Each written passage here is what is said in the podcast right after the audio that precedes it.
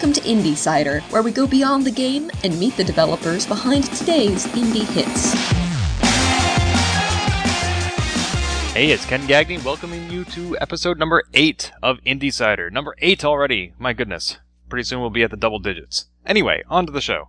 I most recently played Rex Rocket, which was a Metroidvania set on a spaceship and very much inspired by the original Metroid game in that you're collecting weapons and power ups and going through a spaceship. This week's game has some similarities to that game, but is just drawing inspiration from a whole lot other places and also trying to be something original on its own. This game is called Super Win the Game, and it is the sequel to a 2012 freeware game called You Have to Win the Game.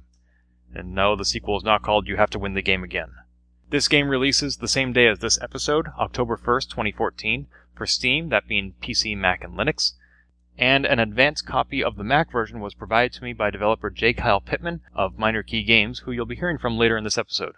Super Win the Game draws its inspiration very liberally from the likes of The Legend of Zelda 2 The Adventure of Link, Kid Icarus, Super Mario Bros., Metroid, Star Tropics, and you can literally see those inspirations as you're going through the game. It is a 2D side scroller with rooms and levels large and small, vertical and horizontal scrolling as you go up and down and around the levels. There are spikes that will kill you with one hit, but they send you immediately back to the nearest bell that you rang, which serves as a checkpoint. The bells are located rather liberally around the stage, so you never have to worry about going too far back.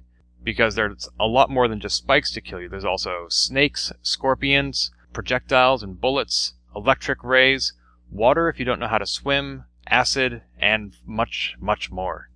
In that sense, the game reminds me a little bit of Super Pitfall for the 8 bit Nintendo, where everything is trying to kill you. When you exit the dungeon, you find yourself in an overworld map that allows you to explore without having random encounters like you would in Dragon Warrior. It's more like Star Tropics in that respect, where you can go north, south, east, or west and find caves, bridges, towns, dungeons, temples, and more to explore and die in. This also creates a very large world, and there's no map that it gives you. So there are times when I was playing at the beginning, and somebody in town told me to go into the dungeon and find this item and bring it back to him. I would find the item, but then there'd be a door leading to another part of the world, and I wouldn't necessarily backtrack to town to return to the old man. I would just go through that door and find out what lay beyond. And sometimes I got a little lost, wondering, wait, where exactly did I come from? And how do I get back there? I wasn't mapping my route, so I wasn't really sure if I was going the right way or how to get back there. Because there are times when you can see areas that you can't get to yet, and you'll need to come back there once you get the appropriate items, such as double jump boots, so you can make it to a higher platform and get some other hidden item, or make it to a new area or a new door or passageway. You definitely want to start this game with some clarity in mind about where you're going and, more important, where you've been and how to get back there. I did not do that, my mistake. This game surprised me in a variety of other ways regarding what features it does and does not include. For example, it does not include any combat or weapons. There are no projectiles that you can hurl at those snakes or scorpions to defend yourself. You simply have to move up, down, left, right, jump, and duck, and that is the extent of your input. The game does support controllers, such as the Xbox 360 controller, which I've been using to play this game, which is a relief because I'm not a huge fan of using the keyboard, and I know I just offended every single Quake, Doom, and Wolf 3D player that has ever existed, but I'm sorry, I'm more of a console gamer and I like my joysticks. The game does include a variety of interesting visual and audio features, though, the most notable of which is CRT emulation. You turn this on, and the colors get a little muted, scan lines show up, and the corners of the screen become rounded. So this game is meant to look like it was developed in the 1990s, and it can literally look like it still is 1990 as you're playing it. I think this feature is a technological marvel and a complete pain in the butt. I don't use it because I like my games to look as high def as possible. However, it is in there for those who want it, and I think that's a great option. So, for a game with such obvious inspirations and such relatively simple gameplay mechanics, I'm a little bit surprised by how deep it seems to be. Sure, the 8 bit era has been revived multiple times in games like Rex Rocket and Shovel Knight and countless others, but there always seems to be new opportunities and venues and ways in which to interpret our inspirations, the games that we grew up with. J. Kyle Pittman, the developer of this game, is like me in his 30s and is nostalgic of his youth and is making his own interpretation of what those games were like while adding his own original spin to it. I think that's a cool thing. I like it. So let's bring him on right now to talk to him a bit about what makes Super Win the Game just so darn super. Today I'm speaking with Mr. Kyle Pittman, co founder and developer at Minor Key Games, responsible for Super Win the Game. Hello, Kyle. Hey, how's it going? Very good. How are you today? Oh, I'm doing pretty good. Excellent. You must be so busy with the game as we're speaking, coming out less than a week. Yeah, yeah, it's pretty exciting. It's uh, I guess four days away now, and uh, yeah, it's uh, it's pretty crazy. The, I mean, the game's it's been done for a couple of weeks. I'm just sort of doing last minute uh, polish and bug fixes and all that fun stuff. As the deadline approaches, you're always wondering, what did I miss? right. you know, I, I, do the same thing with magazines, where I once it goes to print, I try not to look at it because I'm going to find something that I forgot. Yeah, I've definitely had that experience of like I, I know that I should be playing the game and testing it and looking for bugs, but I sort of just don't want to touch it. so this game is the follow-up to You Have to Win the Game, which was a free platformer. So since it was free, what sort of metrics did you have to determine whether a sequel was warranted? Yeah, I developed You Have to Win the Game sort of as a side project a couple of years ago while I was working in uh, the AAA industry. And uh, then last summer, my brother and I decided that we wanted to do indie game development. So we, we formed Minor Key Games and I was actually working on a different project for a few months, but I guess going back to January, I was at Steam Dev Days and I was sort of thinking about like, was this project I was working on really the one I wanted to do? And did I have any better ideas? And this idea just struck me that, hey, why don't I do a sequel to that thing that I did a couple years ago that everyone seemed to love? I had so many people tell me that like, oh, you could have charged, you know, $5, $10, whatever, uh, for you have to win the game. That was like, if I made a sequel and I, I made it my full-time job and you know put everything I have into it, I could make something really really cool that I feel like would be worth paying money for and uh, could it could stand as a, a sequel to a free game, which is, is something that's a little bit scary to do, but uh, I feel pretty good about it. Are you anticipating any pushback from people who said, "Oh, the first game was free, the sequel should be too"? I mean, a little bit, yeah. But uh, everyone who I've talked to about it understands that, like, yeah, this is my full time job now. If if I can't make money off of what I'm doing, then I can't continue to make games. So I, I think there is that sort of understanding that the first one was free uh, because it was a side project, it was something that I was able to do in my free time. So I, I, think people generally understand that. You mentioned working in the AAA industry. If I understand correctly, you were working on Borderlands with Gearbox. Is that correct? Yeah, I worked at uh, I worked at Gearbox for about six or seven years. I worked on uh, both of the Borderlands games, um, and also like Duke Nukem Forever and Aliens and a few others that I don't really talk about as much. but uh, yeah, it was it was a really good experience, a really good company, and I, I had a lot of fun working in AAA. I guess the uh, sort of the reasons like why I wanted to go from AAA to indie development was mostly that I was working as a programmer there and I want to have like more of a design role, have more autonomy in developing the sorts of ideas for games that I wanted to do. And, uh, I was doing a little bit of that in uh, my side projects with games like You Have to Win the Game, but I really sort of wanted to transition into making that my full time job. So for Super Win the Game, how much of the original game's engine or assets were you able to reuse? I've been developing my own uh, game engine just sort of as a hobby for fun for probably seven or eight years now. So I built on top of a lot of the stuff that I had already had for You Have to Win the Game, as far as, um, you know, the, the sort of fundamental building blocks of the engine, you know, collision and rendering and all that stuff. I, I didn't change too much of that. I did build like an entirely new level editor because the one I had was sort of very specifically built for that first game and couldn't do a lot of the new things I wanted to do.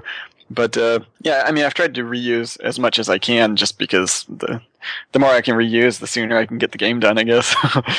I've been playing the game a bit, exploring all the different levels that are in there, and I understand that despite the sort of going forward and discovering new items and going back and opening new areas, you nonetheless prefer that this game not be called a Metroidvania. What sort of baggage do you associate with that genre? I have called it a Metroidvania at times, but I, I didn't want to like bill it as a Metroidvania when promoting it or marketing it, just because I, I think that labels like that tend to get a little fuzzy because everyone has their own expectations of what that means. You know, if I say, hey, this is a Metroidvania, someone might assume that it has combat or that there are bosses or that the game is a certain length or whatever else they might, you know, sort of associate with that term.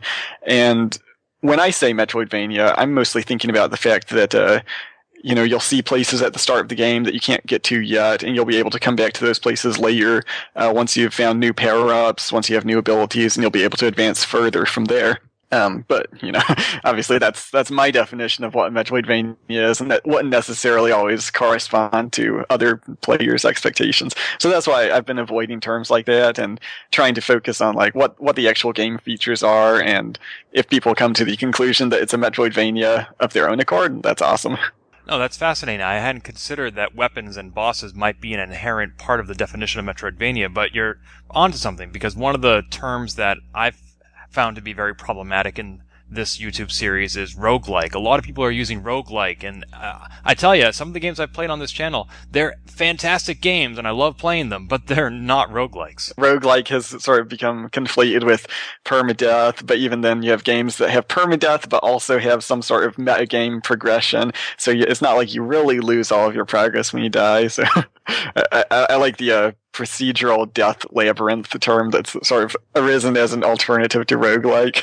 I mean, I've, I've even heard the term roguelike like, and I'm okay with that. You know, so your game is uh, Metroidvania like. yep, yep. now, on that same topic, there are times when I feel like I have a lot of options in your game about where I can go next and what levels to tackle, and I almost don't have much direction on what I'm supposed to do next. Does the game offer a lot of freedom in what order I can go in, or am I actually following a prescribed path? Uh, yeah, there there are a few different ways that you can go from the start of the game. Um, sort of the progression is largely tied to which power ups you find and what abilities those give you.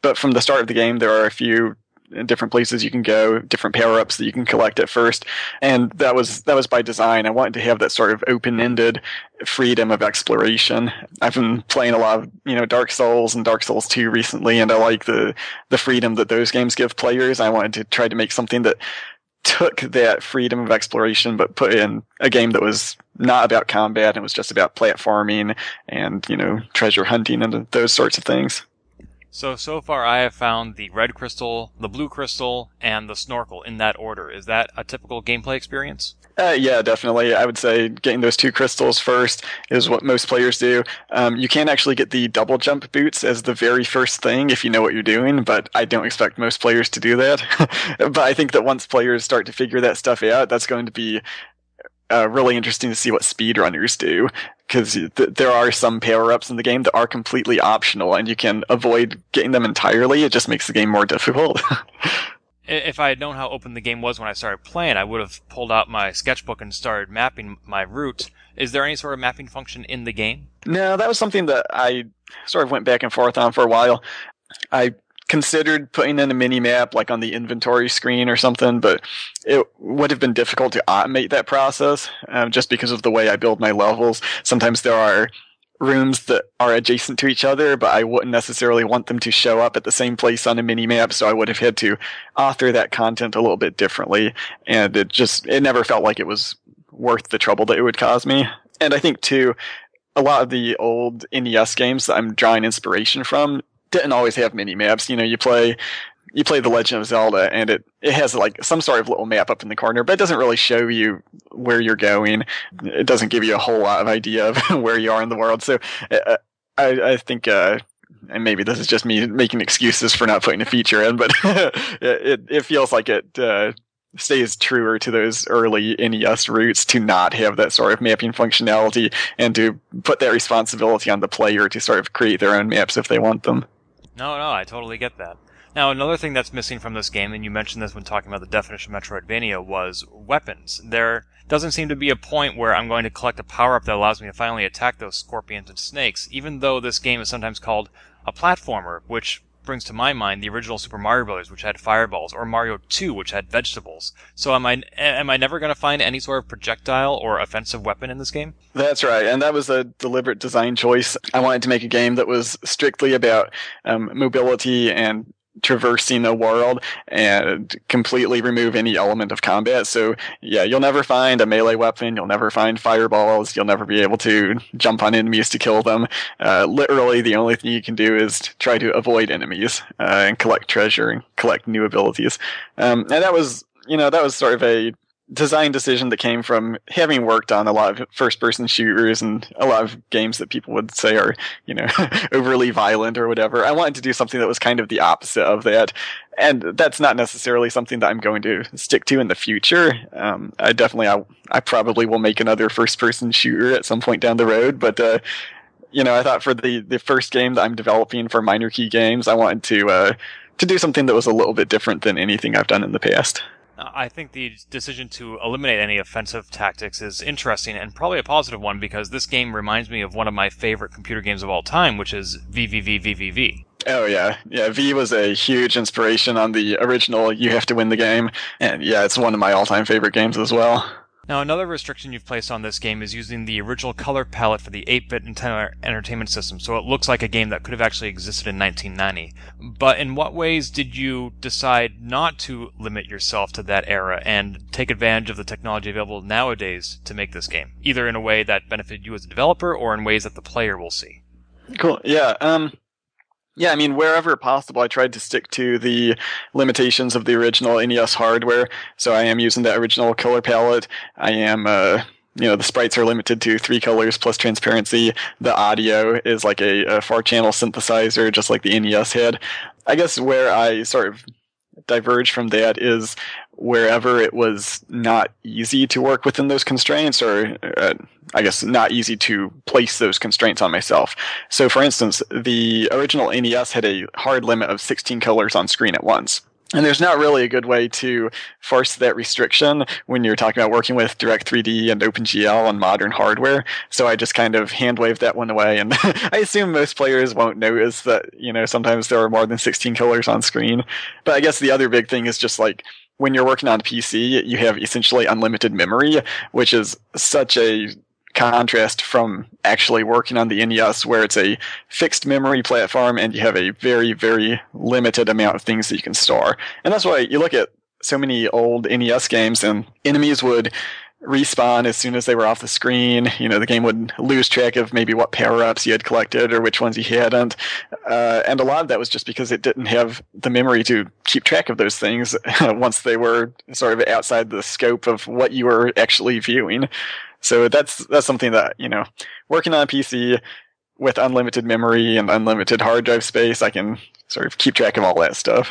But you can still use modern technology to catch that retro vibe, especially in the way you've implemented the CRT. Yeah, and that's something where the the CRT effect I had uh, I had written that actually for a game jam several years ago, and then I reused it for the first You Have to Win the Game. And then for this one, I, I added a few new features, but I also went the extra step of making it totally customizable. So if you go into the options menu, there's a whole bunch of sliders that let you change things like the intensity of the scan lines, uh, how much curvature there is on the screen, how much motion blur uh, characters leave behind as they move, and all that sort of stuff.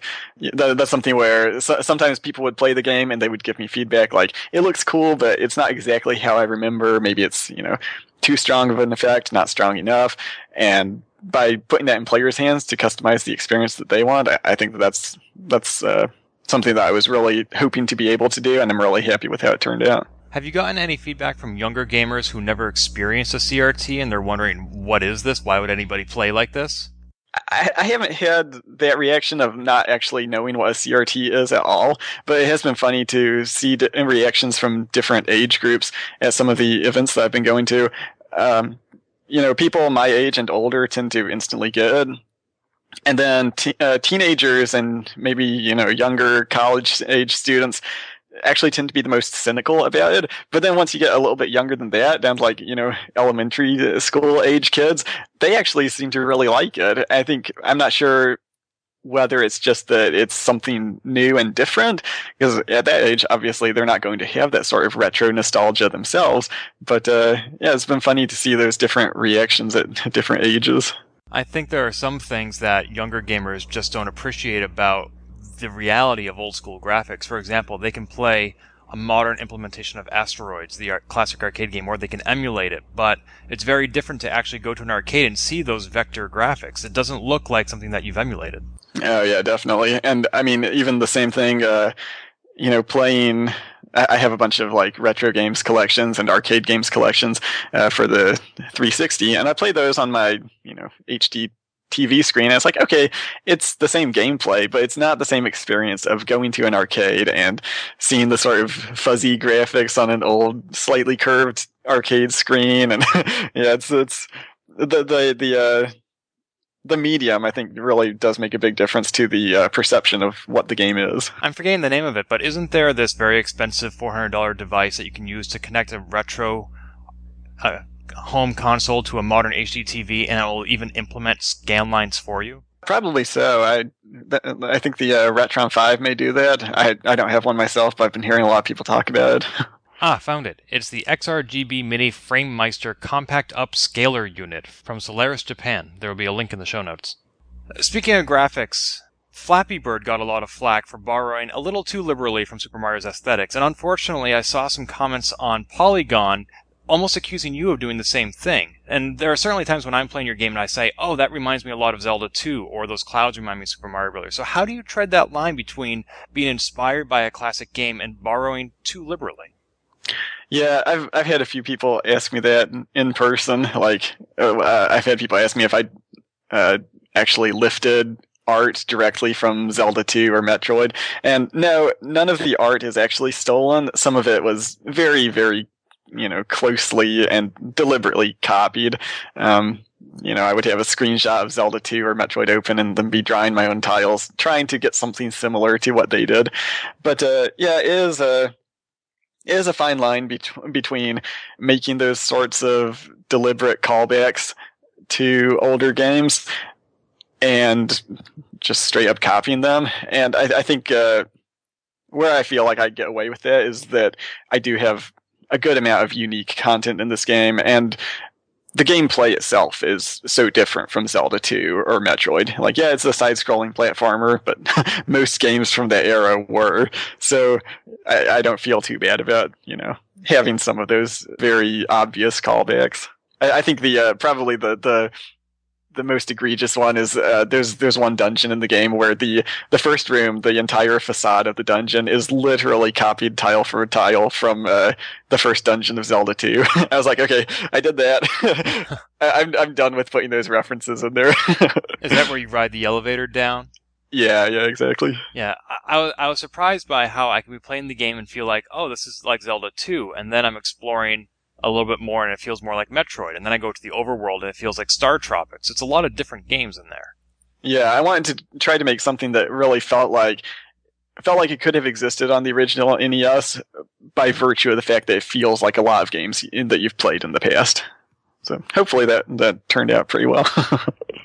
you said you've gotten some questions and reactions in person at various conventions, and you have been very busy on the convention circuit. You went to one show in June, three in July, and two this month, all all in Texas. So how, yeah, yeah. how is it that you get into so many shows? I mean, some of them were uh, things that friends told me about, or things that friends were organizing. Uh, the indie game showcase that I did back in June, that was something that a friend of mine was setting up. Uh, for some of the uh, other ones, like uh, the Rooster Teeth Expo or uh, Screw Attack Convention or QuakeCon, um, I just signed up for those as early in advance as I was able to, and got some booth space and brought all my stuff. But yeah, it's I mean, it's been a it has been a busy couple of months, but it's it's been a really good experience, and I think uh, being able to give players the chance to actually play the game and understand how it feels has been a big win because it, that's something that you can't really describe in text or with screenshots. Uh, and I think the experience of actually playing it probably sells it better than anything else that I could do to promote it. And it's also been really good for me just to sort of watch people play it and understand like where are the directions not clear? Where are people, you know, dying too frequently? Does the game need to be harder? Does it need to be less difficult? Sort of just observe all those things by watching people play. All six conventions that I mentioned have been in Texas. Did you consider taking the game on the road, such as the recent PAX Prime? I'd, I'd love to do PAX Prime at some point. I've actually been going to PAX Prime as an attendee almost every year since it started. But uh, so far it, it, just hasn't really made sense financially. It's expensive to get booth space there. It would be expensive to bring all of our equipment up there. So I've been looking for opportunities close to where I live, which is North Dallas, uh, Texas. But uh, yeah, definitely at some point in the future, hopefully if Minor Key Games continues to grow, we can sort of branch out and start going to other places. You said one of the best ways to get this game into players' hands is to go to conventions. As far as I know, you didn't make this game available via early access on Steam. Why is that? I have uh, mixed feelings about early access. I feel like if you at least this is just sort of my own experience from what I've seen from what other games have done. If if a game comes out on early access and they have a really really strong prototype, very often that's because the game is near completion. But I don't think that players necessarily have that understanding that the game isn't going to grow too much more than it already is. And conversely, if you put a game on early access and the prototype maybe has some cool ideas, but it's buggy and crashes a lot and it's not very polished, I think that that can hurt players' impressions of the game, even if there is a very strong promise there, and even if it is clear that the game is going to develop in a lot of different ways before it ships. So I feel like it's it's worked for some developers in the past, and even though it wasn't built as early access, obviously Minecraft had that sort of experience of, you know, selling the game when it was in an early form, and that worked super well for Minecraft. But I feel like for a lot of games, it's and for a lot of developers, it's probably not the right choice. So it it wasn't something that I wanted to pursue for this game, and it's probably not something that I'm going to look into in the future, unless it just really really makes sense for some game design that I have. But uh, I've sort of had similar experiences with Kickstarter, and that's why we haven't yet done any Kickstarter projects with Minor Key games. I feel like the the the risks tend to outweigh, outweigh the rewards in a lot of those cases. Super Win the Game is very different from Minor Key's previous game, Eldritch, which was from a first person perspective. So, what would you say are the common qualities of these games that tie your portfolio together? Yeah, so, the, actually, the the name of the company, Minor Key, uh, we wanted to have have a name that evoked the qualities that we enjoy in games, uh, something that has just a bit of a uh, a dark edge to it, and I say that having just made this game that's uh, at least on the surface seems like this super happy, fun platformer, but uh, I, I, do think that. Uh, I guess we're trying to make something that e- evokes a certain feeling. So even though, yeah, Eldritch and Super Win are very different games functionally, uh, I think that the the experience of playing them should hopefully sort of evoke the similar feelings in players. I know that's sort of a vague, intangible answer, but it's the best one I got. Minor Key is a company that you co-found with your brother, and I have three older brothers of my own. Unfortunately, they don't play video games, but even if they did, I can't imagine that we would ever get along long enough to make a game together. So what's it like to work with your brother? Um, so actually, we, even though we have the company together, we don't really work uh, closely together. Uh, you know, I live here in Plano, Texas. Uh, David lives out in uh, Novato, California, and we are actually sort of working on these games separately. So Eldritch was developed 99% by David, and Super Win the Game was developed 99% by me. I guess our goal when we founded Minor Key Games was to be able to have the freedom to work the way that we would if we were just solo developers, but release those games under a shared identity so that we could get that sort of cross promotion. What did David contribute to Super Win the Game? I, probably one of the biggest things was the name. Uh, back in January, we were at Steam Dev Days, and I I came up with this idea for a sequel. And I was like, I don't really want to call it "You Have to Win the Game 2," because at that point, I was already so sick of saying "You have to win the game." It's just such a mouthful. I was like, I need to trim it down, and uh, yeah, David suggested uh, super you have to win the game first and then we we trimmed that down to a super win the game but yeah, he, I mean, he's also you know given me a lot of feedback, played some of the early builds, given me design input. So yeah, those sorts of things. Excellent. Well, I'm glad he thought of that because I agree, it is a mouthful. yeah, and that was something where I, I knew that I was going to be taking the game on the road and going to all these conventions and stuff. I'm like, if I have to be saying, you know, you have to win the game too to every single person I talk to, I'm like, no, that's not going to happen. yeah, if you had asked me, I would have suggested you have to win the game again but I still think Super Win the Game is the best title you could have come up with. Definitely, I, I think for whatever whatever game I do next, it's gonna be like a one word title. Ooh, any idea what that next game might be? I, have been uh, I've been throwing around a lot of ideas. At first, I was thinking I wanted to step away from the sort of retro themed games and do something that was a complete 180 from that, maybe you know, like a first person shooter or something like said. then I'm like, I, I built all this technology. I have this cool you know, CRT simulation. I have a level editor that works pretty well. So I've been uh, I've been throwing around a few ideas for like if I wanted to do another game that's sort of in the uh, NES theme. And one idea I had was basically sort of answer the question of what would Super Win the Game look like if it were a roguelike, if it had permadeath, if it had combat, if it had some of these different things, but was functionally similar in, in you know in the feel of movement and the way that you traverse through the world. So I've been throwing around some ideas like that, and we'll we'll see what comes of that. I don't necessarily know if that will be the next thing I do, but that's sort of where my mind is right now. Excellent. I'll keep an eye out. In the meantime, thanks so much for this behind the scenes look at Super Win the Game. Is there anything you want to add? The game comes out October 1st. Uh, it's going to be on Steam, twelve ninety nine. Uh, you can also get the game and soundtrack together for fourteen ninety nine. But uh, yeah, I'm looking forward to everyone playing it, and hopefully everyone has a good time with it. And remind us where you, we can find you and your company on Twitter or on the web. Uh, yeah, you can find us on Twitter and Facebook uh, at Minor Key Games.